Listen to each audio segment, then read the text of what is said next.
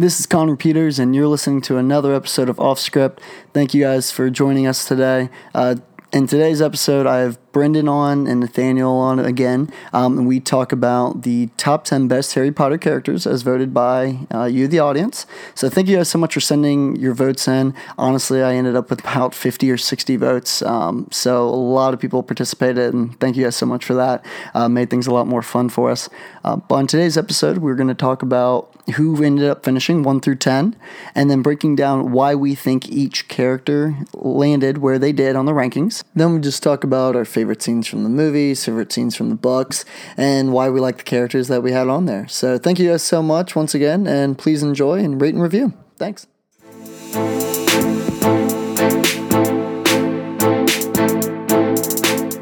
What's up, everybody? Welcome back to Off Script. So we're on a bit of a Harry Potter kick recently, and so we did Crimes of Grindelwald in our last episode, and how we hated the movie a lot. So today we're going to be going over everyone's submitted list of their top 10 Harry Potter characters of all time. I'm here with Connor, as usual, Hello. and Nathaniel, hey. my two Harry Potter experts. You're a wizard, Harry. yeah, that was, that was nice. Uh, but yeah, so thanks, thanks everybody for sending us lists. Um, mainly coworkers, friends. I appreciate it. Uh, we got like sixty plus lists, so thank you guys so much. I appreciate it. Um, we're excited to dive right on in. Uh, we did the calculations. We do have a top ten list, and we are not giving away any participation trophies today. So. But honor of giving away participation trophies, uh, Nathaniel, we did come up with a few honorable mentions we wanted to go start with beforehand. So one of the honorable mentions is we kind of put them together as two. I mean one, but Fred and George Weasley. Congratulations, George. You're still living. Fred, you died. So, yeah, not not not a good look for my boy Fred. So, Poor kid never had a chance. Actually, totally had a chance. totally. What had am a I talking about? Speaking of another person, He died um, in combat. yeah. If this was if like if this was the Norse system of gods, he would be in heaven instantly. Valhalla. yes, Valhalla. Yep. Congrats. He's Congratulations, in Valhalla. George. Fred. Fred, sorry, Fred. Congratulations, Fred. George just doesn't have an ear, so Yeah. can, in, the, in the future, his wife's talking to him, and he uses that as a good excuse. There, I like it. Huh? so that's the reason we put him on honorable mention. No, totally not. Um, yeah, it's not. But no, in all in all fairness, with Fred and George, um, Nathaniel, I think we both agree. Like they bring so much comedic energy to the books, especially. Um, and I mean the movies too, I suppose. But uh, a lot of people had them on their list. They just didn't make top ten. But great job, great effort on their part. Did they was it 10A and 10B? Who would you rank ahead of who? Fred or George better? was it Fred because he died in combat or We've had this discussion. like I guess Fred because he did die. Yes, okay, that's good. He deserves to be 10A Yeah, sure. or 11A. That's a good point. I like that. Thanks. Uh, another honorable mention. Dobby. Dobby the house elf. He's our Yeah, favorite. I, I'm just gonna. I'll have you know that. So they asked me to make a list. I don't know what I'm doing. So I, I purposely made a stupid list, and I put Dobby at number four. And I was really hoping that they would uh, take mine into consideration. yeah, we were debating it, um, but we threw his list out, similar to shout out to my friend Chris, uh, Chris from work. Um, he had Gilderoy Lockhart number one on his list. So, in similar fashion, I just threw his out as well. So, thanks, Chris. Uh, appreciate your listen. But yeah, so Dobby was uh, another honorable mention. A lot of people have him on there because he's really fun, has a squeaky voice. Uh, but if you watch the movies, he's in two movies, and if you read the books, he's in five books. Yeah, Maybe? he's not. He's not in one. He's not in three. So yeah, he's in because he gives Harry the gillyweed. He's he's pretty instrumental actually in the books. But point is, Dobby, great character, just didn't make the cut. He did all for Harry Potter. Harry Potter would be so proud of Dobby. Dobby hasn't slept in three days. oh, we, we have a lot of Dobby voices around here. So thanks for that. Um, we have two more honorable mentions. Uh, Ron, uh, Nathaniel, you want to talk a little bit about Ron? Ron. The sort of lesser of the big three characters, I should say. Harry, Ron, Hermione. Yeah. We all love him, though. He's kind of dumb. Probably should have been sorted in Hufflepuff, but uh, he tries to fit in and he does his best. And somehow he ends up with Hermione. I don't know how that. I He don't know. tri- yeah, he tried really hard. The problem is in the books, Emma Watson is not Hermione. Yeah. Like book Hermione is not I, that I imagine attractive. Hermione's being significantly less attractive in the books. Like when you start watching the movie. She's like a British girl, like right? like a twelve year old Actually, Brit. We'll jump over. We'll jump to that later. Yeah, we'll get- That'll we'll get there, Mike. We'll get to it later. Um, and last one, uh, McGonagall made a lot of lists. So great job. Most of the people that liked McGonagall liked her in the books, uh, because in the books she plays a bigger role. Where movies, she's she's a not aggressive. I guess she's very loyal, but doesn't really have as big of an impact on Harry and Co's life. So anyway, All right, so this is the grand list here. This is all cumulatively of all the lists. We kind of averaged them up a little bit, kind of put them where we thought would be best for them, and this is the list that we came up with. So at number 10 is Draco Malfoy. Bet you loved that, didn't you, Potter? Famous Harry Potter. Can't even go to a bookshop without making the front page. Leave him alone. Oh, look, Potter. You've got yourself a girlfriend. Now, Draco, play nicely. So Nathaniel, my question for you would be why uh, is Draco Malfoy a compelling character and why is he on the list? I think Draco Malfoy is a compelling character because he's a real antagonist, like at Hogwarts mainly. Like in the first three books, we don't really see Voldemort much. He's that kind of person there that's always nagging Harry, Ron, and Hermione. Connor, your thoughts?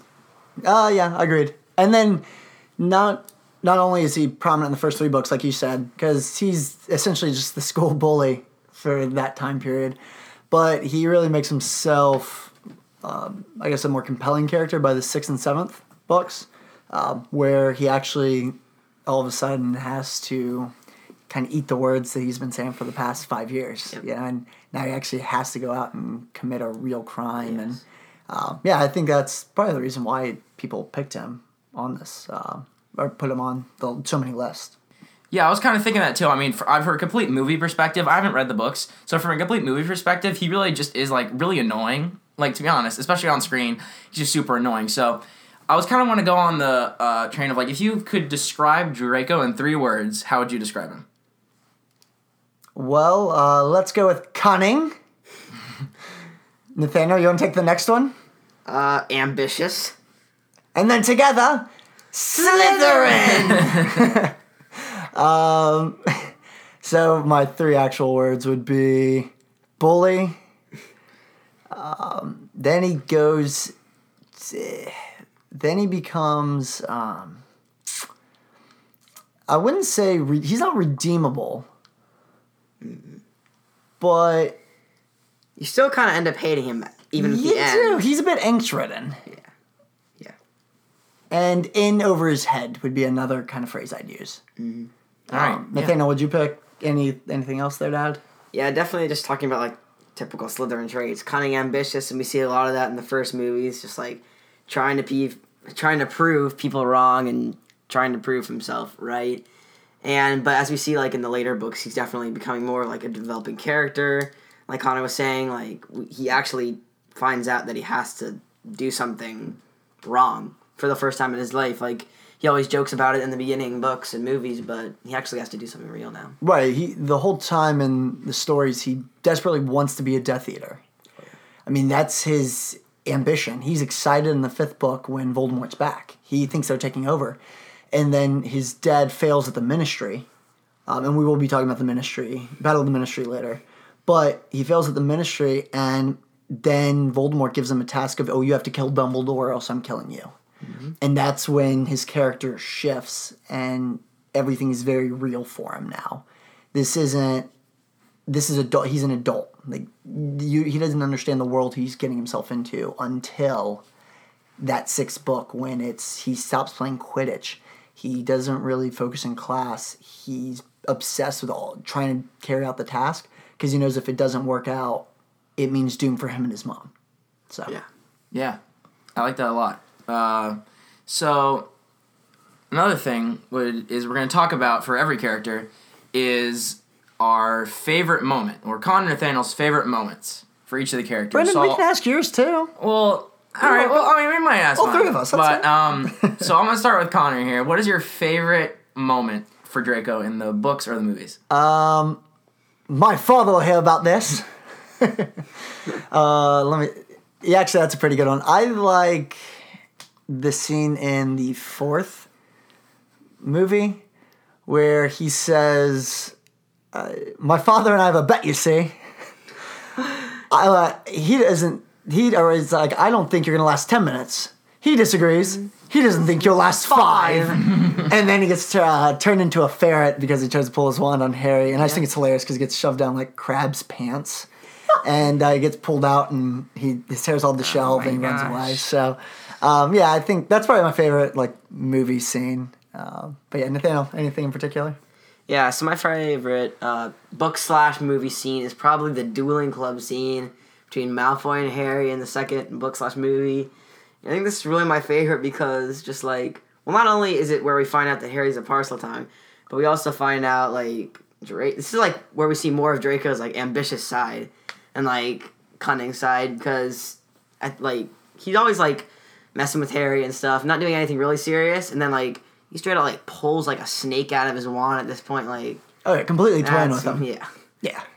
Another one uh, I will also just the third, well, honorable mention for me at least is the uh, astronomy tower scene, and the sixth movie I think does a good job showing his he's pretty emotional, but in the book especially, that's uh, astronomy tower scene's really really well done where he's lowering his wand essentially for Dumbledore, and then the Death Eaters show up, and he has to put a brave face back on when he was bra- breaking down uh, in front of Dumbledore in, in the books at least. So. All right. Uh, that's pretty good. So let's go to number nine, which, if I look at the list here, is good old Hagrid. Excuse me. Who are you? Rubeus Hagrid, keeper of keys and grounds at Hogwarts. Of course, you'll know all about Hogwarts. Sorry, no. No? Blimey, Harry, didn't you ever wonder where your mum and dad learned it all? Learnt what? You're a wizard, Harry. Hagrid, Hagrid, Hagrid. Why is Hagrid on the list? Um, Hagrid Hagrid makes a lot of really bad decisions in these movies, but he's the lovable oaf that everyone can get behind. Um, my favorite example in the books was with Grawp. He introduces him to a half giant. So Grawp's what, 12, 15 feet tall? Figure probably. Yeah. And he thinks he's going to get sacked by Umbridge pretty soon, which plot twist he is. And he basically asks Ron or Ron, Harry, and Hermione to watch over Grawp and to help teach him English. Yeah. And Hermione in the book says, Why must he always be so difficult? and that sums up Hagrid pretty well to me. Nathaniel, what do you think, bud? Yeah, I think it's just a ton of the interesting stuff we see Hagrid do, and of course, like another example of Hagrid doing stupid stuff is also Norbert, or that we later learn out Norbert, Norbert, Nor, Norberta, Norberta, yeah. Norberta, yeah. it's a girl dragon. Yeah. so basically, Hagrid, first of all, he makes a mistake of like having his dragon at all, but then makes the mistake of Having a showing dragon. it to Harry, Ron, and Hermione. and it's also in a wooden house. Yeah, that yeah. And What it's could lit- go wrong with that? in the movies we see it's literally blowing fire in the wooden house, so that that's safe. Right, and uh, in the so also in the movies and books, Hagrid can't tell keep a secret to save his life. To the point where even in the seventh one, um, when they're trying to figure out who may have run their mouth and told the plan, right? When it turns out it was Snape the whole time, Harry looks over at Hagrid, who's drinking and like hiccuping, because from the first movie, Hagrid tells him about Fluffy really easily. He talks to Voldemort and gets a dragon egg from from him after telling him about Fluffy, and he also uh, tells Ron and Harry to follow the spiders, which he forgets to tell them mm-hmm. are a bunch of murdering psychopaths right. willing yeah. to kill him. Yeah, like th- that's totally what I think about Hagrid. Like Hagrid going like, "Oh, someone told you that." Like, like and just, and just being like really goofy. Like he like just totally slipped it, and it just there's no filter like from his brain to his mouth. It just everything comes out the front, and it's not in like a bad way of like it's just like like bad. It's kind of like he's not like he talks a lot. It's just like when he does talk, it's usually just like the stuff that is you're not supposed to say out loud, like especially to children that you like work for a, a school. It's just really funny. So. Um, But we can all agree he has some positive traits. Oh yeah.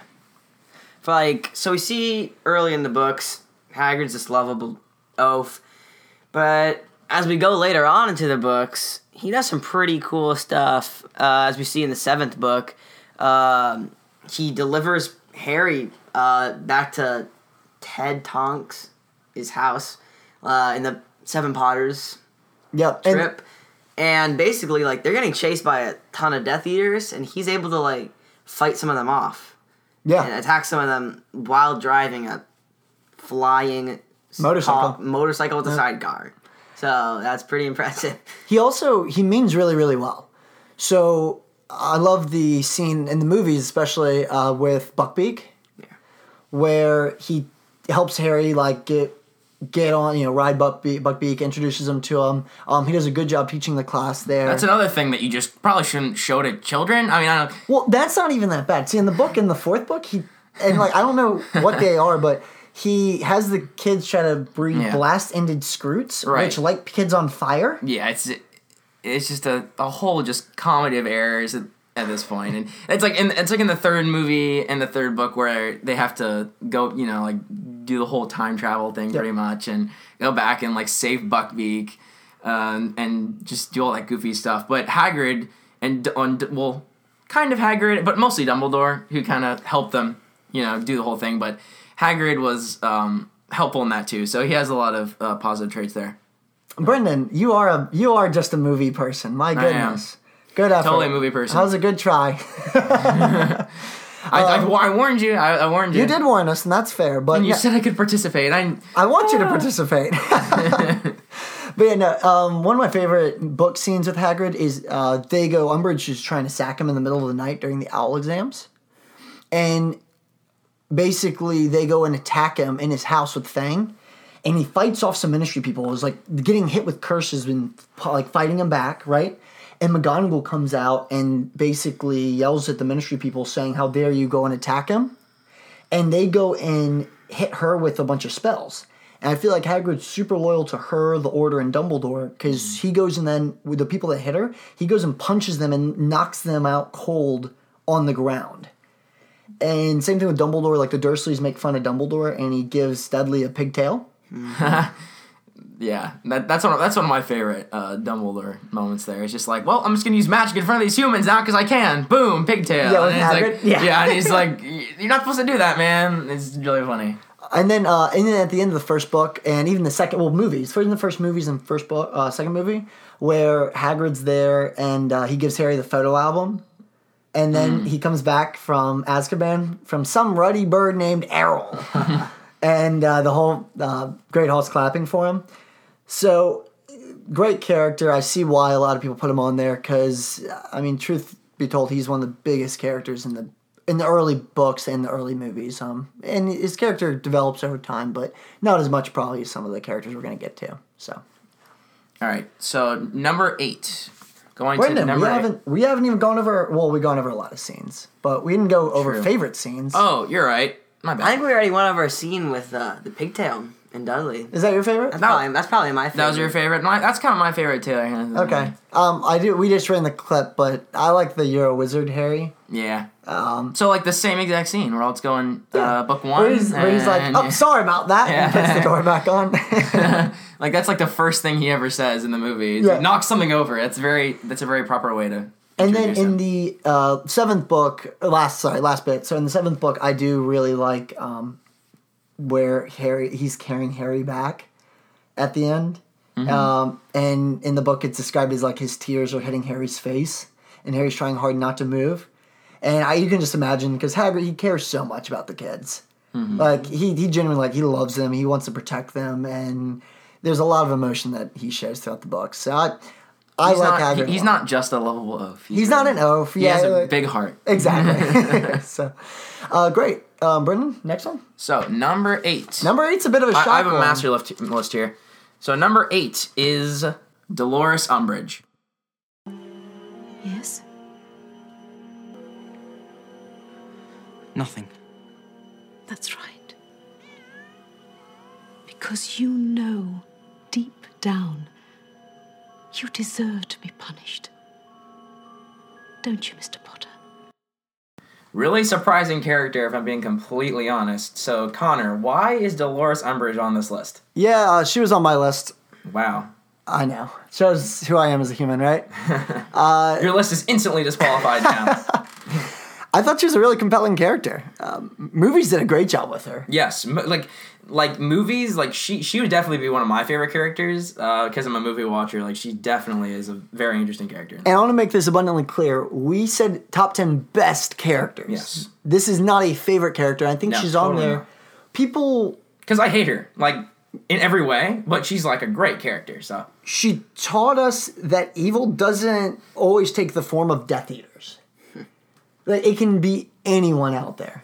So, with Dolores Umbridge, we see from the get go that she's there to uh, hurt the student, not hurt them physically at first, but to hinder their learning and their growth and their magical education. That already is a trigger for us, right? And then she makes Harry write out, I must not tell lies on his hand, and it scars him. So then we see, oh, she's actually physically abusing them now. And this is all under the guise of the Ministry of Magic. It's it's because it's the law, and they're trying desperately to prove Harry wrong. So her character then takes over, fights back against Dumbledore, uh, fights against McGonagall multiple times. I'll, I'll get to that scene in just a few minutes. But Nathaniel, what are your thoughts on uh, Miss Umbridge there? Yeah, Umbridge definitely is the character we hate most for sure. And we see like in the fifth book, she completely tries to take over Hogwarts. No magic in Defense Against the Dark Arts. You know that's the whole reason Harry received the "I must not tell lies" punishment, and she basically takes over as High Inquisitor of Hogwarts and tries to do stuff she's not allowed to do. And going on to one of my favorite scenes from one of the movies is whenever she tries to sack Trelawney, and then Dumbledore comes out and he's like, "You don't have the power to do that. That's the power that I have."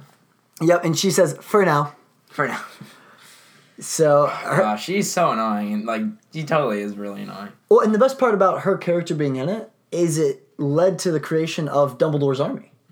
She created the one thing she was hoping to suss out of the school is Dumbledore's influence, and not only did she fail in that, she led to more students learning about Defense Against the Dark Arts practically rather than her theorized education. Yeah. Um, but yeah, that's that's a great scene uh, that we just listened to. The I must not tell lies. I love at the end when the centaurs are there, and she says, "Tell them I mean no harm," and Harry says, "I'm sorry, Professor." I must not tell lies. And she's like screaming, like "No!" Like, love that scene. Um, what what else though, Nathaniel? When especially compared to a lot of the people on this list are, we'll classify them as good guys, right? Uh, why do you think Umbridge was on here? For example, Bellatrix Lestrange isn't on this list. Um, plot twist, guys, heads up. She's not on here. Why do you think Umbridge would have made it over someone like Bellatrix? I think Umbridge would have made it over someone like Bellatrix because, I mean, we hate Umbridge as like a character in the fifth book, but Umbridge didn't kill anybody. And take Bellatrix for example, she killed a lot of people, and that's just taking like meanness to an extreme. But Umbridge, I always thought was more relatable in terms of villain because everyone's had that teacher that they don't like in school. Yeah. And this was that teacher on steroids. Oh, yeah. Imagine trying to take Definitely. over the school then, and you're trying everything and desperately to fight back. Um, I also think it embodied the ministry's resistance to Voldemort um, and showed how government tyranny can play a factor in people's day to day lives. I mean, they try to paint Harry as this complete liar, Dumbledore as an old buffoon, essentially. Hmm. And all because Fudge was nervous that his position was going to be lost as Minister of Magic. And him and Dumbledore, or I'm sorry, him and Umbridge do it to themselves here by being, by creating Dumbledore's army. And then on top of that, by fighting Voldemort so hard that they set them back in the fight against him in future books. So, yeah. Um, any other? No, Thoughts? just I, t- I totally agree with it. To be honest, for being on the list, just really annoying, but really good character, really well written, really well uh, depicted on screen, especially as you were talking about earlier. And the last piece, uh, Nathaniel, when you were reading the seventh book for the first time, and she pops up. What do you think? Uh, I was slightly disappointed just because like I read I blew through the book so fast that when I saw Umbridge again, I was just like, man, are you kidding me? But looking back on it, it it's really good that she popped up again. I spent the difference is Nathaniel got to read them in quick su- uh, succession. I had to spend two years between them. Yeah. So seeing like Umbridge back was like, oh, cool. Not only do they have to go into the Ministry where Voldemort's taken over, they have to go to Umbridge, who we hated so much. So uh, that was I I remember being just really excited about that part. But yeah, um, so number number eight was uh, Umbridge. So thanks guys. That was that was a good one. That was a good pick for everyone. Thanks. Yeah, I, I like that pick a lot. Um, so all right, so on this we have number seven uh, is next. Brendan, you want to do the honors for us, buddy? Yes, number seven is Harry Potter himself. Any minute now. Right there. You'll see. Harry, listen to me. No one's coming. Don't worry, he will. He will come. You're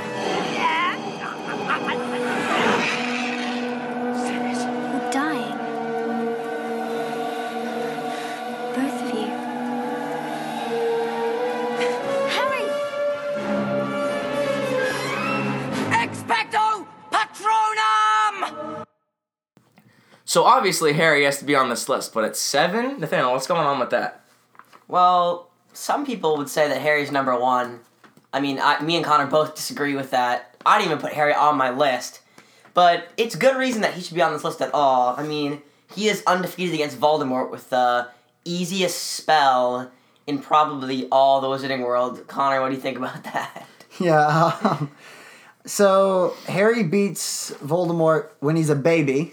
Yeah. Um, then he beats him when he's 11, and again when he's 12, then again when he's 14. Truth is, Voldemort probably should stop fighting Harry because he's good against everyone else. He's just really bad against a teenage wizard somehow. so, I don't know. That's just me. Um, but yeah, the Expelliarmus thing kind of wore out its welcome, especially by the end. You know. Hmm.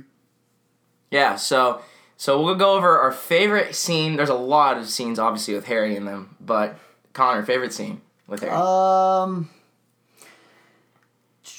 All right, so I really like the movie scene uh, with. I mean, there's a lot to pick from, but I'm gonna go with the dragon uh, in Goblet of Fire. I thought that was just a really cool scene, and also he yells, he's like, "Accio Firebolt!" And my friend Steven, thanks Steven for sending me your list, by the way.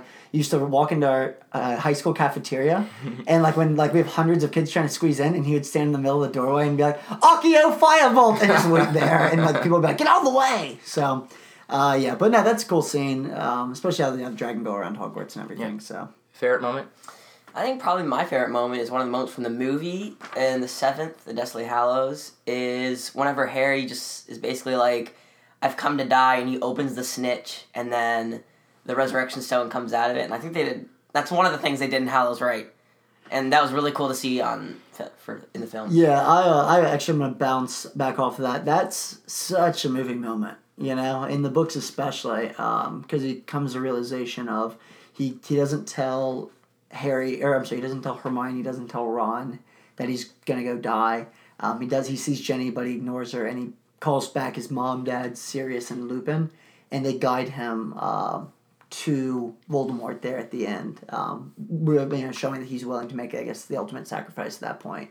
So I thought that was a really that's a really uh, great chapter too, called the Forest again. Um, but yeah, Nathaniel, I'd agree with you on that.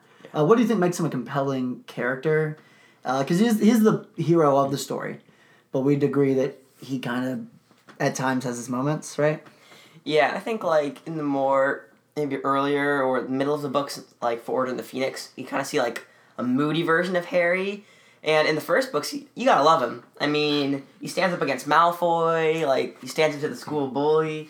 He does it. He, he looks pretty cool while doing it. I mean, especially on film. He's As good at Quidditch all of a sudden. Good as yeah, good at Quidditch. All of a sudden. Yeah. But as we get honest. on to like the fifth books, uh, Harry gets like a little bit more moody. He starts having interest in uh, Cho Chang. Still don't understand that to this day.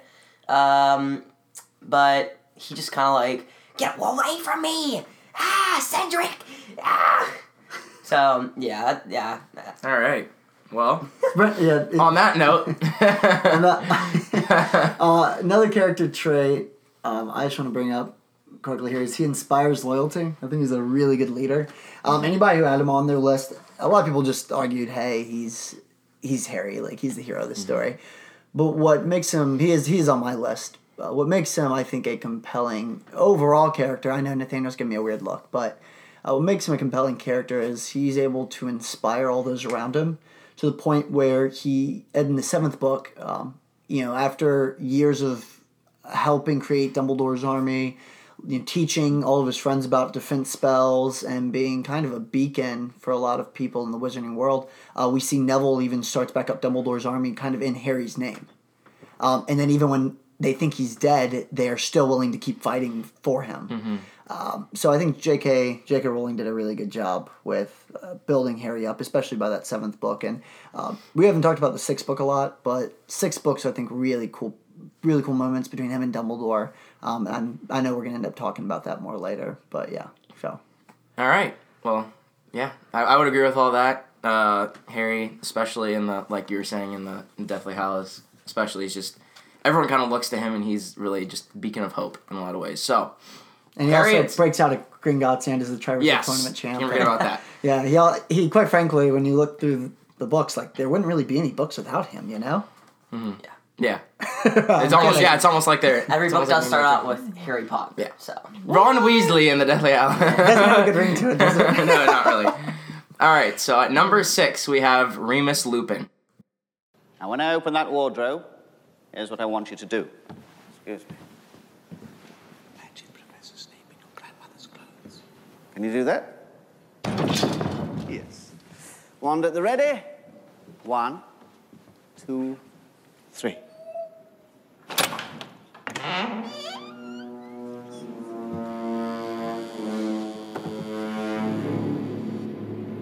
Think, Neville, think. Ridiculous!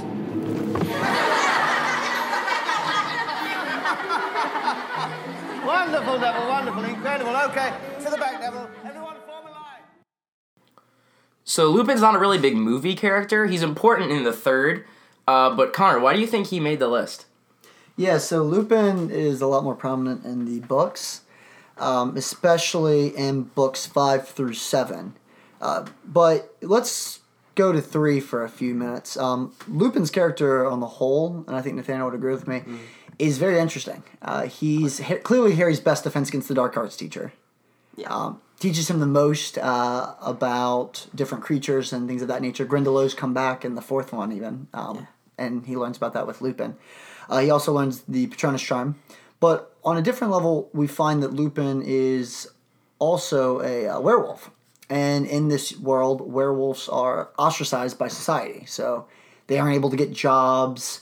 Uh, Dumbledore gives Lupin a job because he knows he's good at this, even though Lupin is saying, you know, basically doesn't think he deserves it. So Lupin is a character who starts who's very he's very brilliant, but he never thinks he's good enough because of the person he becomes once one night every 30 days. And there's a lot of relatable factors uh, to that just in our own lives. Um, you know, there are some really good people that we know, right? Uh, and but they don't think that they're good enough to accomplish goals that they might have. And I think that her portrayal of Lupin, I'm sorry, uh, J.K. Rowling's writing of Lupin, and then um, David Thewlis, uh, his portrayal of Lupin, is, very accurate and shows him as one of Harry's uh, protectors throughout the series, um, and also shows why maybe James uh, was so fond of him and why they all were friends, him and Sirius and uh, Pettigrew growing up. So Yeah. Yeah, and talking about like kind of their childhood. Uh, when I read first read the third book, kind of just blew me away whenever they were in the Shrieking Shack and they just like told Harry everything, and like because going into that, you really have no clue up until that moment that uh, Sirius and Lupin even know each other. Uh, Harry's father, like he, Harry, like doesn't know anything about his father's relations at Hogwarts, and it was just really cool to see that this person that Harry had been like friends with essentially for like the whole third book is somebody that his parents knew and his dad's really close friends. So. Yeah, that a close personal mentor of his turned out was his dad's friend. The one question I always had about that, and I think she was using it as more of a suspense, um, a sus- suspenseful way of showing, oh, actually, Lupin's close friends with them. I was always wondering why Lupin didn't bring it up more, how close of friends he was with James, um, to Harry. But that might be because he always thought Sirius had betrayed him, and he probably felt a bit guilty Yeah. during that time. Uh, but Nathaniel, uh, do you want to jump into, I guess, more in like the books? Why, um, guy, why you like Lupin and what he brought to the table? Yeah, so we definitely see a lot more of him in the books than we do the movies, and especially in the later books. I mean, I know in the movie they kind of botched things up a bit with like the whole Weasley house burning scene. like right. he's there. I I always hated that, but uh, we're not talking. We'll, not talk about, we'll talk about that maybe some bit a bit later. But yeah, we see definitely see a lot of him in the later books, and of course it's devastating to see him gone in book seven, along with some other just slightly minor. You know, Fred Weasley's gone, uh, but it definitely was sad to see him gone, and especially because just the fact that he was such a compelling character in Harry's life, and uh, of course, like Harry's the main character. So to see this role model of Harry's just like leave is just like adding on to the people that Harry loved that are gone. Right, and uh, in the seventh book in particular, because at that point, Harry's in the fifth book. Lupin is in the Order of the Phoenix, so he's around a lot with them, um, and he's around with Sirius. Uh, one of my favorite lines, and it's nothing in particular, but it's Harry goes back and sees his dad in Snape's memory, um, and we find that his dad was a bully to Snape growing up, and he goes back to talk to Sirius and to um, Lupin about that, right? And they're talking, and Lupin and Sirius are sitting there and discussing. They're laughing with each other, and they're like, "What? When? What, what was going on?" And Harry's like, "What? Like, oh, were we at the lake? Oh, I remember that day. Wasn't he like playing with his hair?"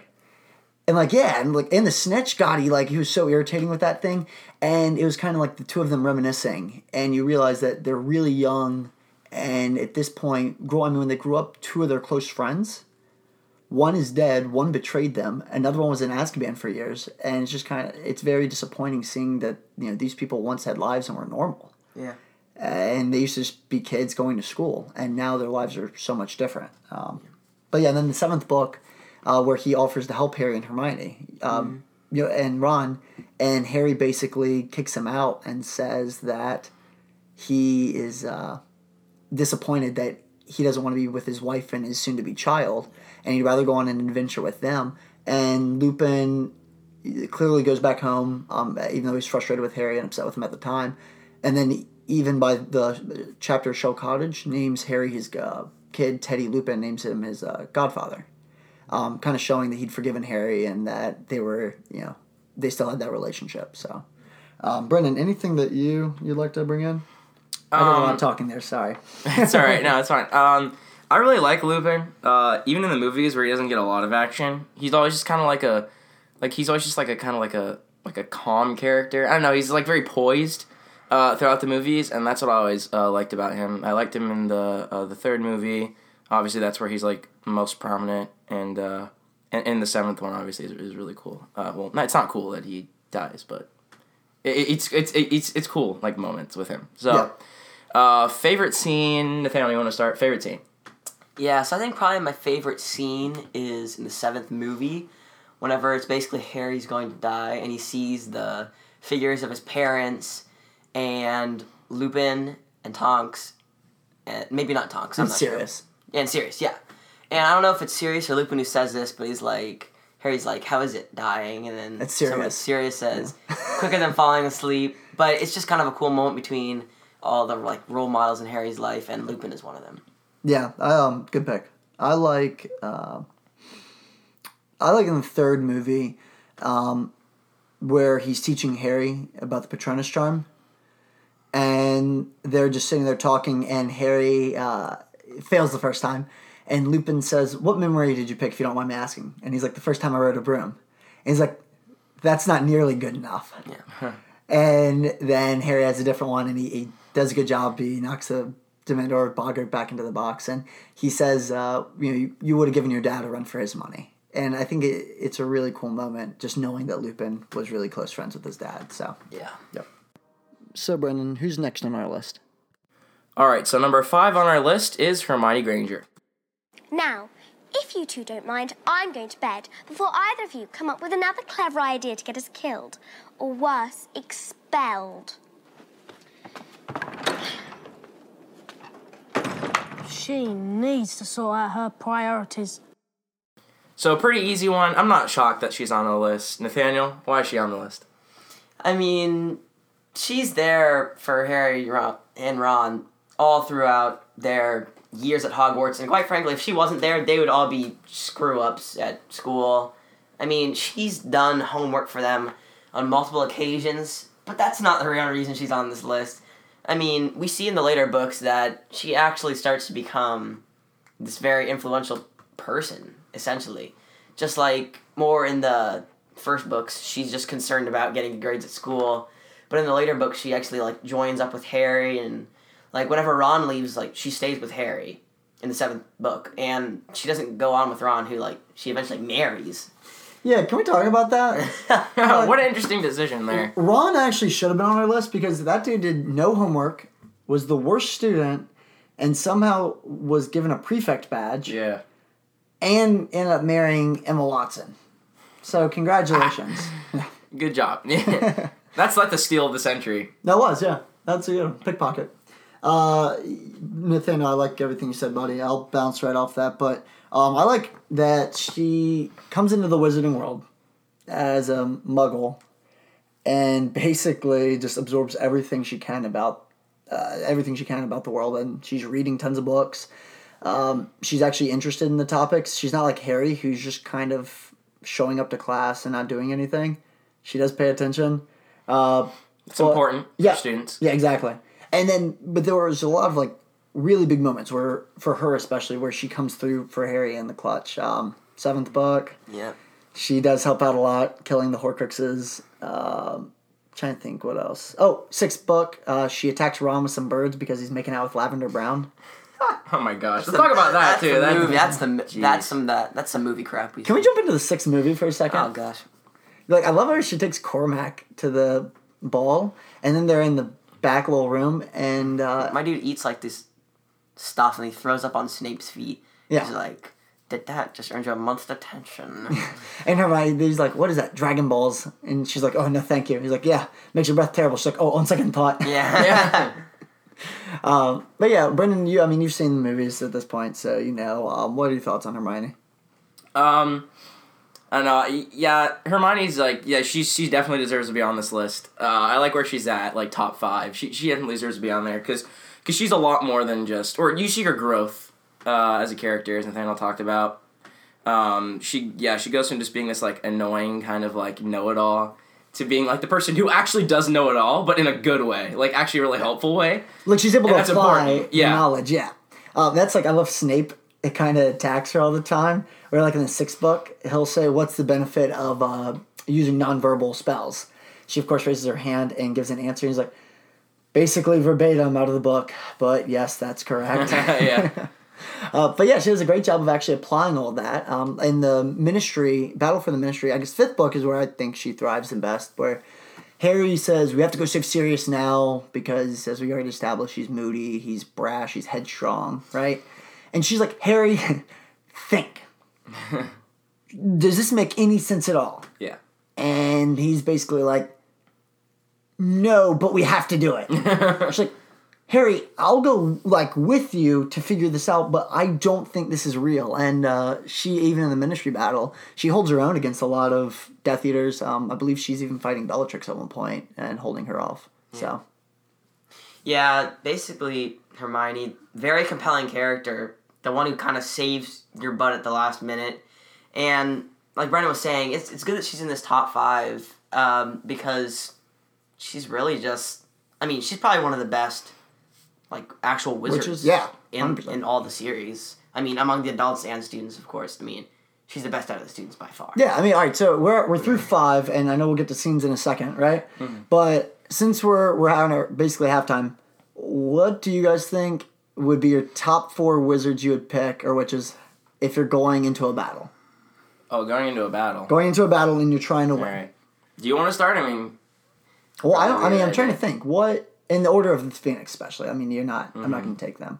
Um, because I'd pick Snape. You can't pick Dumbledore, by the way. That's just cheating. right? I mean, yeah. So we can pick protagonist, and antagonist. I do, I would just do protagonist, right? Now, like if you're putting a team together of who to win in a, on a mission, So you're putting the Avengers of Wizards together. What are you gonna? Yeah. What are you gonna do? like I'd personally pick Snape, Hermione, because they aren't going to butt heads like Harry and Snape. I'm not going to pick Sirius because they'd butt heads. I'm pick Lupin, Mhm. and then probably uh, oh Kingsley Shacklebolt. Yeah. All right. I'll do, if you don't Okay, mind, yeah. I'll do my list right now. I was also gunning for Kingsley. Okay, I was gonna say definitely him, and then def- of course Snape, Lupin, Sirius, and yeah, probably Hermione. So I- I'm obviously noticing a trend here. If you're going for like a dream team, though, you could do uh, Harry, Lupin's Sirius, and then Mad Eye. That actually wouldn't be too bad. I like that pick. Yeah, like you'd win, you'd win a fight. I don't think you'd sneak in anywhere. no, definitely not. Harry's got an invisibility cloak and he'd still be stumbling around that place. But yeah, Brendan, you have any picks? Uh, yeah. I mean, I, I- that's pretty much the ones I would have picked. They're just they're just the top of the list. the makes Wizards. So yeah. Sure. All right. Um, you want to do favorite scenes? So, uh, Nathaniel, what's your favorite movie scene or book scene with Hermione?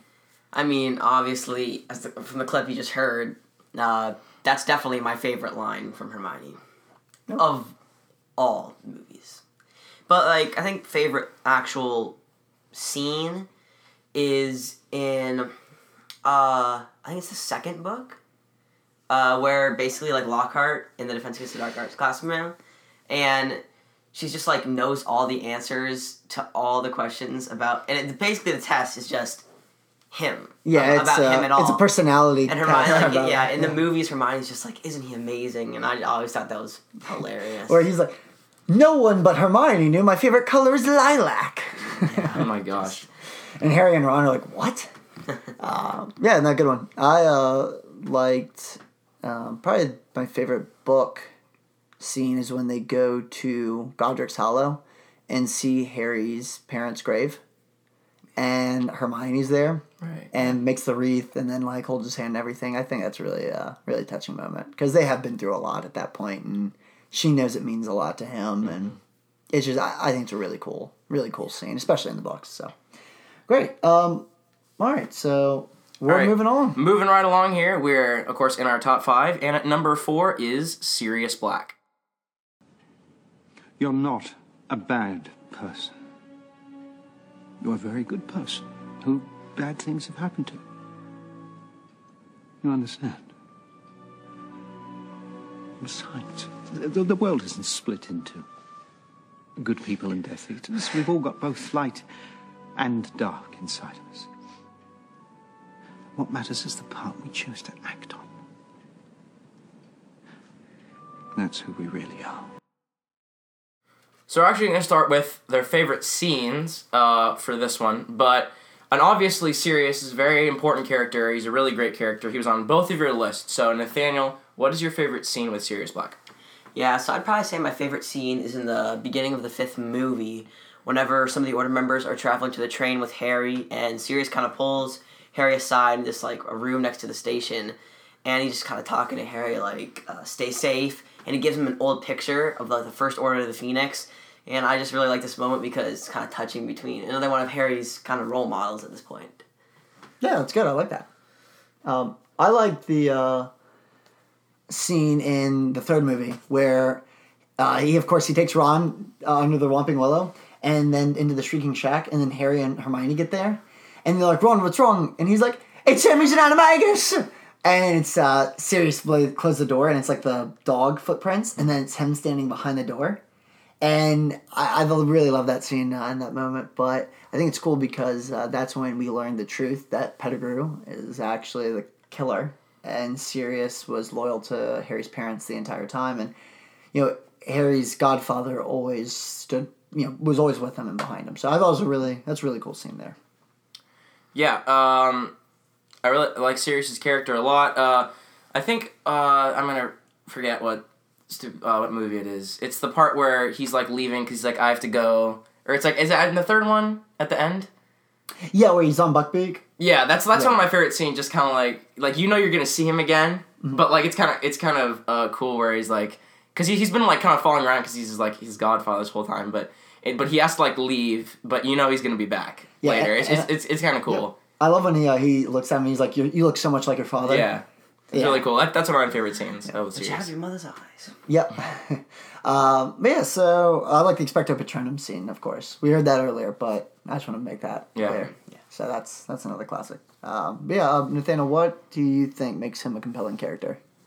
I mean, well, he's another one of Harry's role models. I mean, Harry has a lot of so-called role, mo- role models in uh, all the books and movies, but Sirius is really like, like going off in the third book. You really think he's a terrible person, and you kind of grow to like hate him a lot. Because you think he's a murderer? Yeah, you, you, you grow to hate him a lot, and then at the end of the third book, he just totally reveals that he's actually a friend of Harry's father when they were at Hogwarts together, and it's just kind of cool to see somebody that Harry was so like so angry at for He was their friend. yeah, and just kind of see him like start to grow on him a ton. Yeah, that's cool. Um, I like that. I think the other thing uh, that goes under the radar here is, um, or an aspect of Sirius's life is he's actually an incredibly powerful wizard. Like him and James are always said to be really, really brilliant. They got tons of O's on their owls, and um, they even were able to turn into Animagi. I mean, he's unregistered. Um, turns into a dog whenever he wants to. That's pre- that's pretty impressive. Uh, he also is a top-notch dueler. Um, he does lose to Bellatrix and Order. Um, he's he's rusty, but yeah, it's all right. Uh, but yeah, he's incredibly powerful in that regard. Uh, comes from a great family. Um, but yeah, I love in the fourth or third book especially, and and the fourth one, uh, where he's kind of been helping Harry out all throughout the third. And then the fourth, I really like his character because he's the only one it seems like in the entire books that cares that Bertha Jorkins has died. And is he's basically saying, I don't care about you winning this tournament. I don't want you to win this tournament. I want you to survive this tournament. Yeah. Where everybody else is just kind of like, oh, Harry, you can win this thing. And he's like, no, something's wrong here. And he just wants Harry to survive, and that's it. And then, of course, the Barty Crouch Jr. reveal happens and all of that. And Dumbledore basically ends up telling McGonagall, hey, there's to be a dog in this cave. I need you to find it and bring it up here. Yeah. Um, so yeah, I, I really like his character. His character was uh, wasn't properly developed because she killed him off. So thanks, J.K. Rowling. cool. Yeah. Uh, but it was another situation. Nathaniel, you hinted at earlier. The, another character, a mentor, and um, you know, quite in this case, you know, kind of like a brother or parent, who now is dead, and Harry has to keep going on without in his life. Um, but he's such an important person in Harry's life that he names his oldest kid James Sirius. So Yeah. that's cool.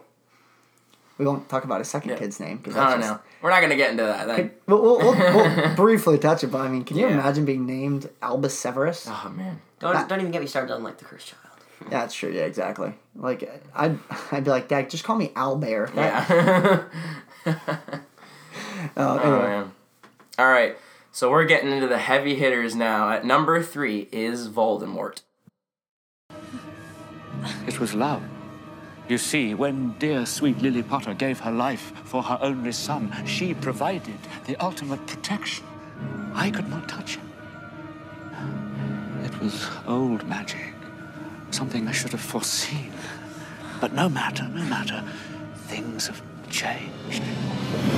I can touch you now. Whoa, man, slow down. That is a minor you're dealing with. Hands off, man. All right, so I know this is Nathaniel's number one character on his list, but I'm gonna bounce off Connor real quick so Connor can get his thoughts out of the way, and then we can bounce to Nathaniel for the real heavy hitting stuff. So Connor, uh, what makes him a great character? Um, actually, so he's he's a little farther down on my list. Um, I think Voldemort got up here because he's one of the best antagonists in in cinema history. Yeah, Um, definitely. I'm- But the scene that we all just heard, where he's in the graveyard, um, when he comes back to life and he touches his eyes and his eyes like roll back in his head, Uh, that's a really cool scene, and quite frankly, if I was a child, I'd have been frightened. Yeah, like that. he's he's like the Darth Vader of cinema, but like so much creepier and messed up. Exactly. And in all fairness with his character, it's not like an Umbridge where she's she's kind of bullying everyone. It's not Malfoy who's just picking on Harry. This is someone who, in his duel with Dumbledore, we see is far and away one of the best to ever ever do it. He's killed hundreds of uh, wizards at this point. Um, he's killed some very, very strong wizards. Even kills Scrimgeour um, in the seventh uh, book. So he's going and personally killing the Minister of Magic. And he also has a Legilimens. We see early on when the flashbacks, he's able to control people through manipulation, where he basically says, Tell me the truth. And Dumbledore even makes a comment where he's like, Even then, I thought, uh, I was even slightly compelled to tell him that, you know, to give him answers at that point, and he was used to it. So uh, his power is beyond anything we've ever seen. So I think that makes him a really interesting villain. Except for Grindelwald in the Crimes of Grindelwald. Oh, yeah, well, that's, don't. gosh. Yeah, Go wa- back and watch our previous episode if you're really interested in that. If but- you're really interested, but yeah, let's we'll move past that fight. Yeah, so basically just the sheer power of Voldemort. I mean, nobody else in the Wizarding world could rally up as many supporters in such a short amount of time, like, actually. Because from the fifth book, when actually people are like, can confirm that he's actually back. Uh, I mean, even starting in the fourth book, in the graveyard, whenever some of his most loyal Death Eaters come. But he rallies uh, so many supporters, Death Eaters up. And just like at the beginning of the seventh movie, part one, we just see just the power of Voldemort when they're in Malfoy Manor, and they're there, and he's just like, uh, what's her name? Is floating on Charity top- Burbage. Charity Burbage is just floating on top of the table, Yeah.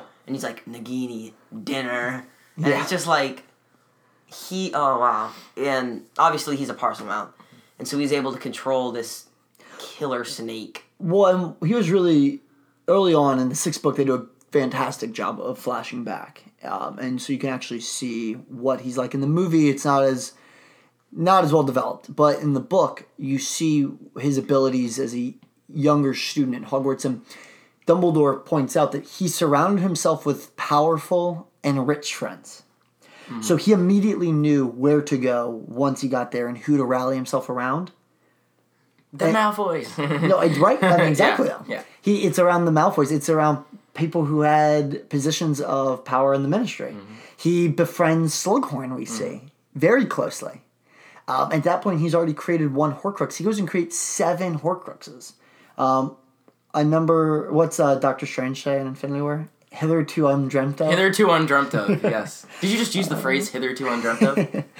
But yeah, uh, so there's a certain level of he of ability that he has, but beyond that, he stretches the boundaries of magical, you know, theory to the point that no individual has ever seen, at least in the Harry Potter universe. Uh, Dumbledore points out to Harry when Harry's discussing his wand and how his wand is actually uh, received some of the powers of Voldemort, and that's why it was able to stop him the night of the Seven Potters. And Dumbledore says, You and Voldemort have traveled into realms of magic that no one has ever seen before. So, ima- you know, Voldemort has pushed his body and pushed his magical knowledge to a brink where there's no one else that can even compete with him except for, quite frankly, Dumbledore, who's done similar. Um, but for good, he's not just going around and killing people. But uh, yeah, as Nathaniel pointed out, he's really good at recruiting. He clearly knows magical law because a lot of goblins and a lot of giants join his cause. Uh, and he promises them freedoms, which other wizards haven't given him. So he knows how to recruit. My dude's a top recruiter here. He'd be Dude, like, Voldemort for president 2020. honestly, he's like Coach K out there. Yeah. Oh my gosh. Yeah. Crazy town. I that's that's a really great comparison. Um, yeah. So I was uh, so next obviously favorite scene. There is a lot. Uh, every single movie. Uh, but let's go Nathaniel. What's your favorite scene with Voldemort? I think probably my favorite scene with Voldemort is probably just uh, in the seventh movie, part two. We just see outside of Hogwarts with a giant barrier around Hogwarts. He's out there and he's like, begin. And then just all of a sudden, all the death they just are all start shooting up spells onto there, and of course, like we see him like make the final spell to break it, and he's like, ah, he's just like, ah. It- the only issue I have with Voldemort, I think overall, because speaking of to that, is the Elder. He ends up losing because of his hubris and thinking that he's able to control all sorts of magic and he understands everything, and he, he doesn't clearly because he messes up the Elder Wand. He doesn't understand Snape. Doesn't understand love there. Uh, but the only bit of I thought lazy writing that J.K. Rowling had was when he goes and in the books they're like, oh, Voldemort thought he was the only one to find this room, and that's why he hides the diadem in there. And you're like the room where there's clearly thousands of years worth of crap in it. Yeah. He thinks he's the only one to find it. Like, come on. Yeah. I just thought it was. I thought it was a bit goofy. Um, but yeah. So sorry, Nathaniel. Didn't mean to cut you off there. Yeah, and also he kind of p- predicts. I mean, creates Horcruxes in kind of the most uh, easiest things to kind of figure out. I mean, every, all the uh, like a lot of them have correlations to Hogwarts, uh, Helga Hufflepuff's cup, the diadem, and I feel like if you like, he could have done a better job of like, hey, I'm just gonna create my Horcrux in this random boot. I mean, I know that these odd items are very significant to his whole plan, like But he thinks in thinks relation to Hogwarts. Uh, so I let's let's fight let's fight each other on this one. I like this because I, I Begin. know what you're Sparring. saying. Let's go. I know what you're thinking, but I'll my only argument is he thinks he's the he's survived death. So if you believe that you're one of the great you you think you're the greatest wizard of or anything of all time, right? Would you hide a shard of your soul in a boot? Right? Like I mean, he hides it in It's like Warren Buffett hiding his fortune in like a Skechers outlet. Yeah, no, right. Yeah, like, he, where's your money? It's all been under my mattress Yeah, exactly, yeah. Like, exactly. So I think with uh, Voldemort, his use of the three founders of Hogwarts, well, and technically four. Harry's the Gryffindor that he creates. So I'm right. I mean, accidentally. So he doesn't. He doesn't actually intentionally create. either way. Uh, but the snake is impressive. The ring is a sign. Like no one really knows the ring exists, and in the diary, I mean, there's even if you figured out the one, the first three, right? If you've thought of the Hogwarts ones, it's hard to find the ring, the diary, and the Nagini are really difficult to stop there. Yeah. So that's my only issue there. And also, I wanted to point out um, that not only was he great at bringing people over to his side, but in another scene in the sixth book, we see him going and talking to Hepzibah Smith. And basically, she's this old woman who's very, very rich. She's a collector, and he brings her like treats and everything like that. He's very handsome. And so, of course, he's flirty with this older woman. And she shows him Helga Hufflepuff's cup and Slytherin's locket. And it says there's a tint of red in his eye when he sees the locket. And then it goes back, and of course, like two days later, she's dead. But it shows you he's so, he's such a good manipulator of human beings that he's able to seep in through the cracks and basically like take hold into these people, latch on to. And then once he's done with them, basically just throws them by the wayside. But either way, so Brendan, well, what's your favorite movie scene with Voldemort? Um, oh man, one of my favorite scenes uh, with Voldemort. I mean, obviously, okay. So in meme culture, one of the, one of the best uh, memes of all time, favorite memes, is a Harry Potter meme where it's the in the seventh movie, it's the Harry Potter is dead. it's like just really goofy, and like it's just so weird. And and there's also just like really weird transitions that we always we always make fun of the weird transitions. Like when uh, Ron and Hermione like kiss for the first time, and then the very next scene is like Voldemort going like "Wait again," like get, like just about to kill someone. Like it's super goofy. Um, but in all seriousness, uh, one of my favorite scenes is actually from the first movie, where he's actually under Quirrell's like uh, turban or whatever you mentioned it was. Like that was that was really cool because that was the first time you ever see him. I mean, he changes a little bit uh, from the first movie, but it's kind of like cool to just see that like oh he's actually alive and it kind of makes sense. You start figuring out uh, like the whole thing with him and Harry's parents and Yeah. stuff like that. So I like it. Um,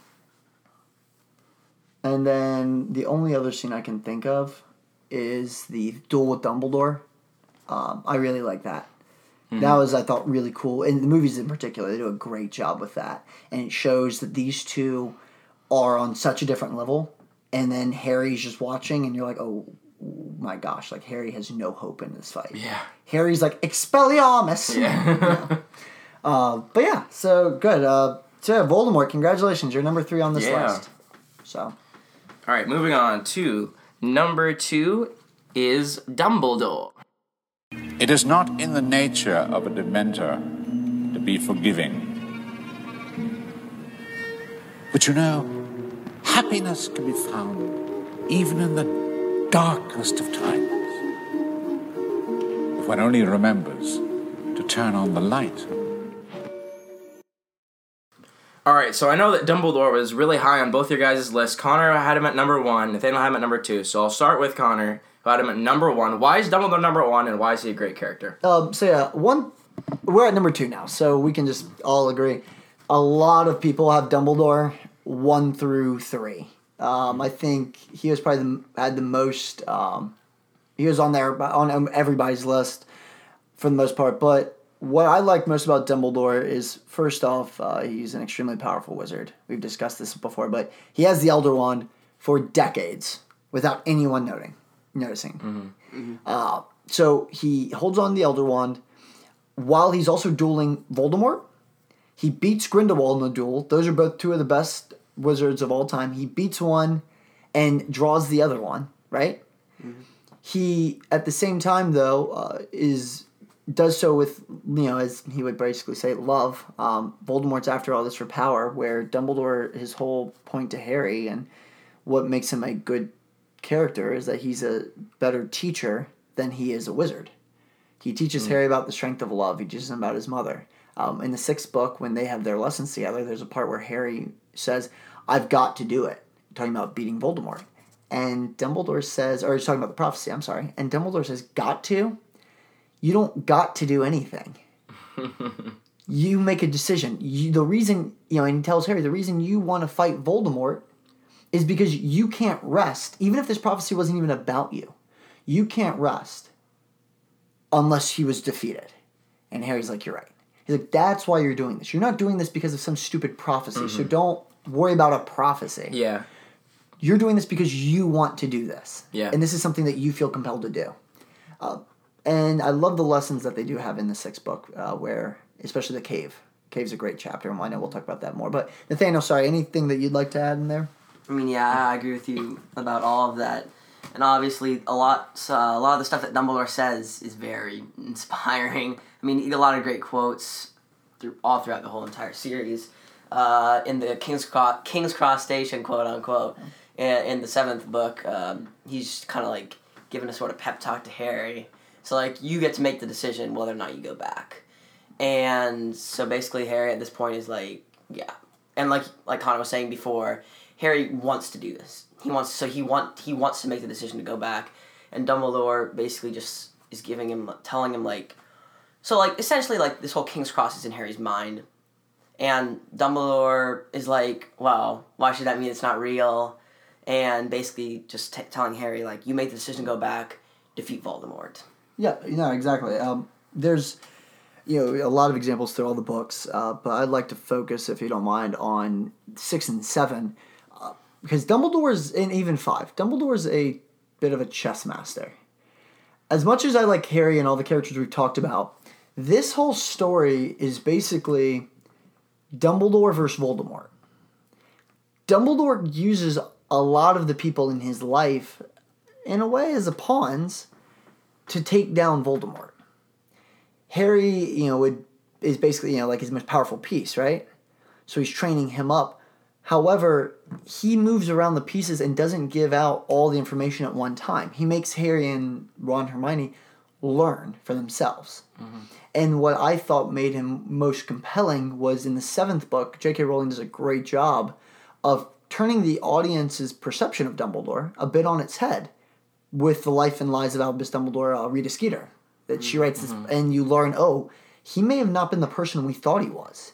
So we have six books of where you, quite, you know, you really are looking up to this character. You think this character is on a godlike level, And in the seventh, she has that character come crashing down, and you realize, oh, he's just a, a person like all of us. He had dreams, he had ambitions, and he chose not to follow them. He chose instead to be a teacher Yeah. And to help people. Yeah.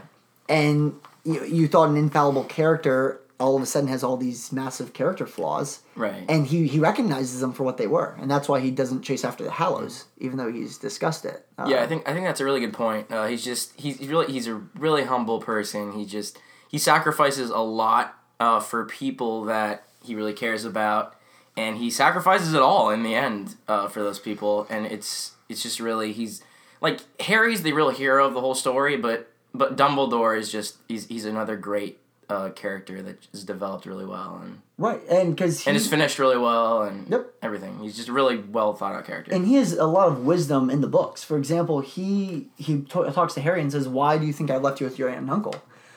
He's a you know a lot of families would have taken you in happily, but I thought the strongest bond was between you and your mother because your mother saves you. So I put you with her family and her blood, creating a bond that means Voldemort can't come and get you until age seventeen, uh, when you're a man at that point. Uh, he also gives Ron the Deluminator, knowing that Ron will walk out on them and want to come back and not know how. So he gives him the Deluminator to accomplish that in the seventh book. Uh, with the Tales of Beedle the Bard, he sets the Deathly Hallows in motion. Um, Nathaniel, you want to talk a bit about Deathly Hallows? Yeah, so essentially he gives uh, his copy of the Tales of Beedle Bard to Hermione in order so that they can find out about the Deathly Hallows. And so she sees the symbol and starts researching. Harry's like, oh, I saw that on the necklace of Xenophilius Lovegood. And they end up going to his house and he tells them all about the Deathly Hallows. Uh, she, well, first of all, the story's in the book. So she reads the whole story aloud. And I think that was very well portrayed in the movie. Yeah, that was a cool Speaking about scene. that. But it just kind of shows Dumbledore has this all planned out. Yeah. Dumbledore has everything. He had, he had it planned out that Snape was going to kill him way early on before anybody else knew. Yep. And he thought that Snape was actually going to be the owner of the Elder Wand. He actually was hoping that was the case because he wanted, he thought that, okay, as long as that's, you know, that's in Snape's hands, Snape won't know about it, he'll be fine. And then, of course, Voldemort ends up killing Snape because of that. Uh, But Snape, we, uh, we'll be getting to that in a bit. Spoiler alert. Yeah. Spoiler alert. But uh, Snape's character is also one where, with Dumbledore especially, where Dumbledore took him in when he didn't have to. Um, and even at one point, Dumbledore says, you know, you're despicable. We're talking to Snape. And then he works with Snape, though, and he's always willing to give people second chances. Uh, we've talked about Lupin on this podcast. Hagrid's one that we didn't really touch too much on, but Hagrid was expelled from Hogwarts, and Dumbledore knew he had a kind heart and knew it was all a lie. And he let him back on grounds because he knew he needed a place to stay. Yeah.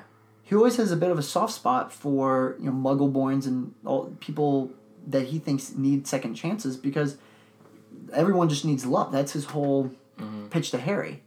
Um, so yeah, I, I there's a lot to talk about Dumbledore. That's why he was he's number one on my end because you know then he does lose his family and he sees what over you know a month time frame he sees what can happen to you if you're too ambitious and crave power too much is you turn quite frankly into like Grindelwald um, and that's when he decides to instead of pursuing the Hallows and pursuing immortality and power uh, to kind of go in the opposite manner and to teach and to be uh, a leader and a, and a mentor um, to younger people. So he's also a skilled Legilimens. So that's pretty cool that he can read people's minds.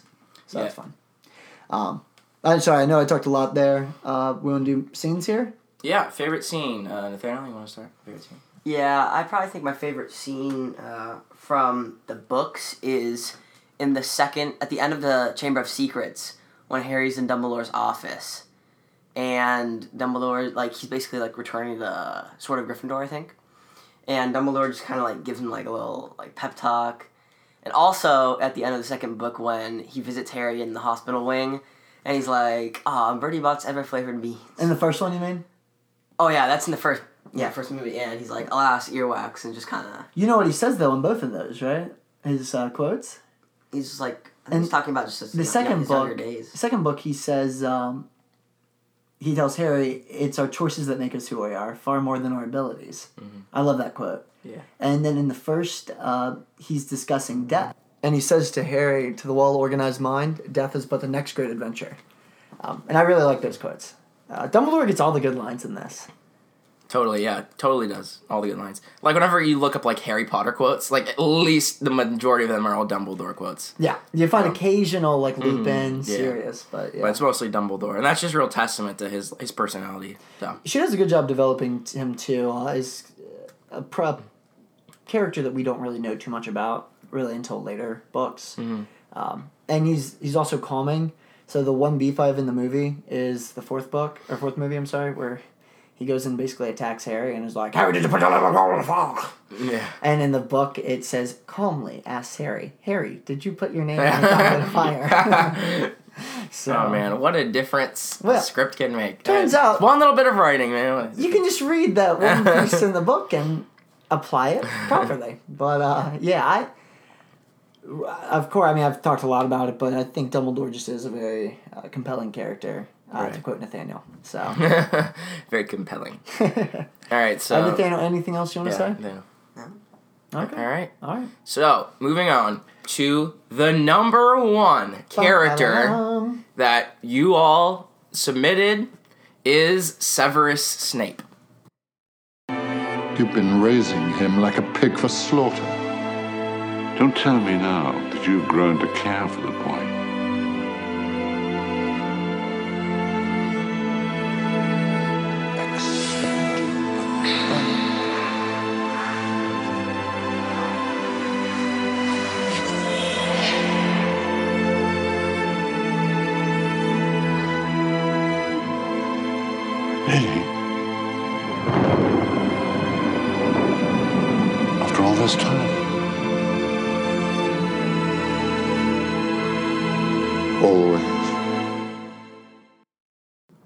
So I'm just really interested. Uh, of Nathaniel, I'm gonna go to you. Why is Snape number one? Not only why is he a great character, but why is he number one?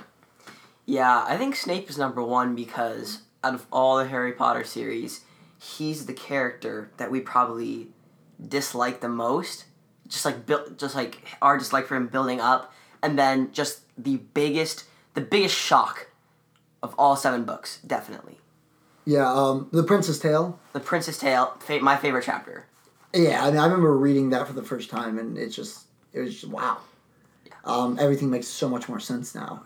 So, uh, yeah, the first book, especially, too, because the first book, Harry doesn't trust Snape, and he thinks Snape's, of course, the villain. And it turns out that he's not the villain at all. He's actually been protecting Harry. And we still have a lot of questions, though, throughout the series because Snape's never nice to Harry, per se.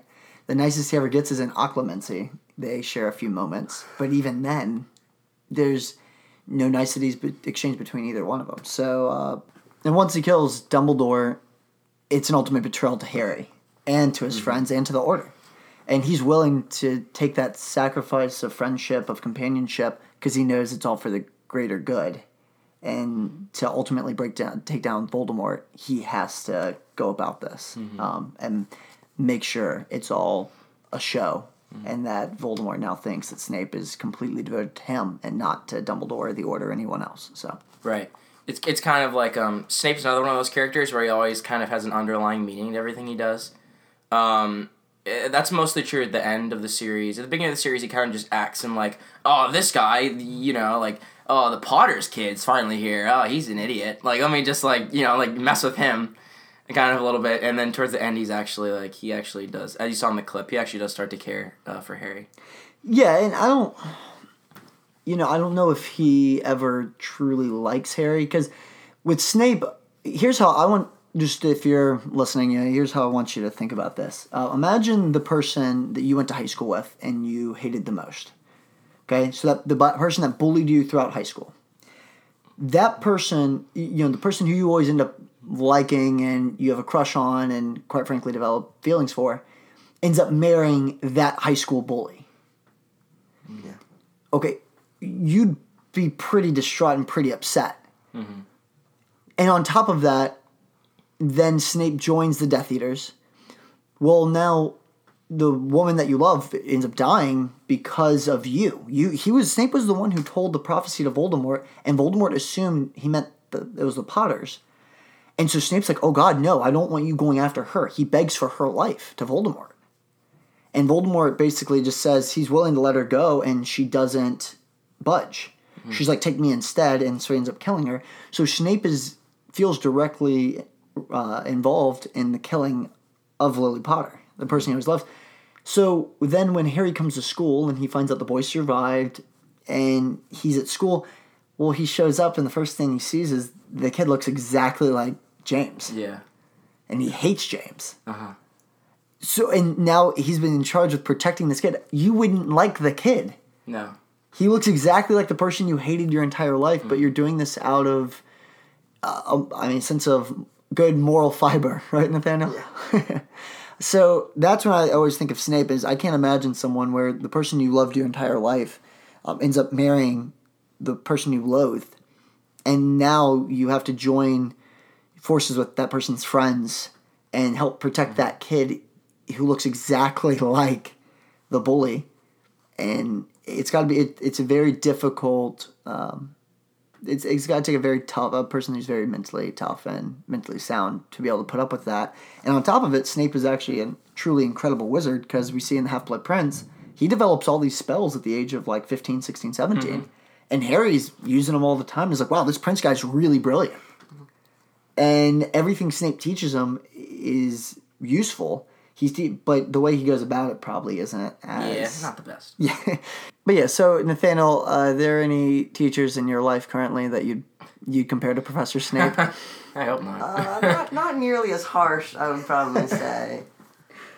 okay. Uh, but either way, Nathaniel, what was what were some traits that you liked about Snape and when you had put him on your list, why did you think he was as high as he was?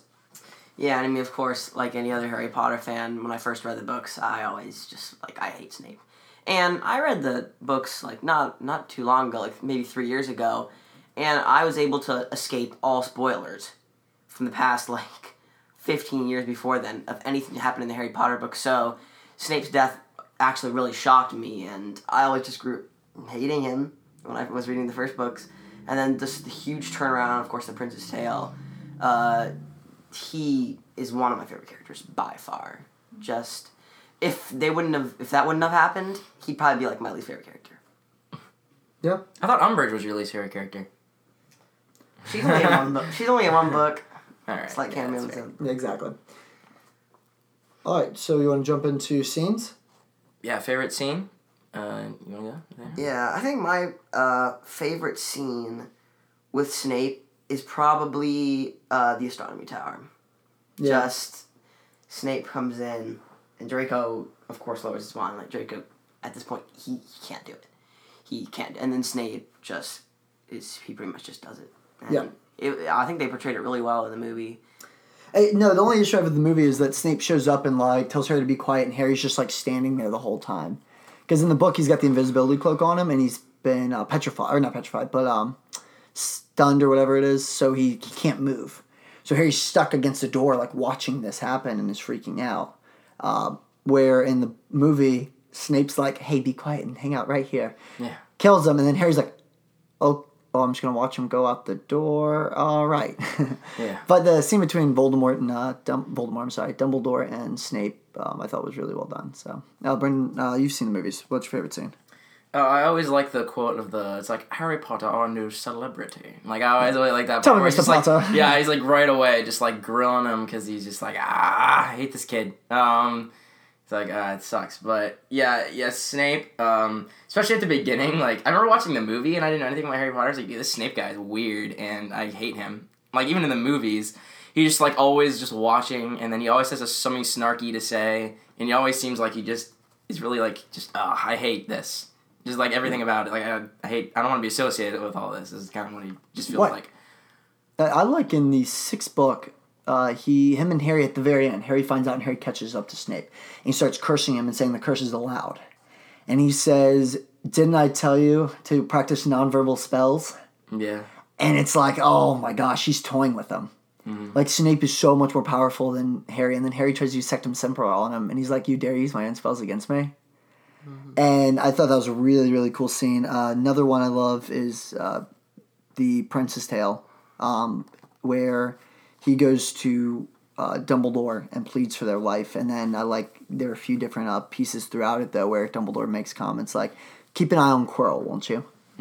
and things of that nature. Um, that I just thought were really inspiring. But then, of course, the reveal where you find out Harry's a Horcrux. That was that was really uh, devastating scene, especially the first time you read it. First time you read it, it's just it's so impressive. Um, but yeah, I like a lot of it. The whole movies are great. Uh, Turn to page three hundred ninety four. That's another good one Mhm. in the film. Yeah. So yep. Um, well, that I believe is it. That's it. That's Thank it. you for sticking around if you made it through this whole thing. I know. Thank you guys. Uh, thanks a lot. Um, Be sure to subscribe. subscribe, rate. Yep. Uh, yeah. So in the future, uh, Aquaman is coming out. I believe. Uh, We well, have- this I have is, a few this is more- Saturday. Well, well, Friday and Saturday. So it'll be coming out in about two weeks. We'll kind of do something for Uh, that. I've from got a today. few more um, Harry Potter things coming out too, so be aware for that. So Mhm. uh, I've talked to Eric. Is me and him are going to do top ten favorite chapters. Um, so that's going to kind of piggyback off of this, and then we're going to do one more uh, Harry Potter related one, so that'll be good. But yeah, uh, we had a lot of stuff come out this week. We saw Uh, Game of, of- Thrones Yeah. teaser trailers. A lot of interesting trailers Yep. came out. Uh, the Avengers trailer. That'd be definitely cool. We were we were supposed to get a Spider-Man trailer and it didn't happen. Yeah, we'll uh, they ended up delaying it. But um, yeah, so a lot of interesting stuff coming out. Uh, I'm probably going to be doing uh, hosting quite a f- few more podcasts. Um, just getting more content out uh, that you guys can enjoy. So yeah, stay tuned to the. Yeah, to the thank you guys. Well, thanks, Nathaniel. I appreciate you sticking Yeah, with man. us on this one. So, yep. But awesome. Thank you guys for listening. And uh, oh, of course, you can find us on Twitter, um, Mm-hmm. Off Script Pod. Uh, or like Brendan said, make sure to just rate, review, and keep up with us. So, thanks, guys. Take care.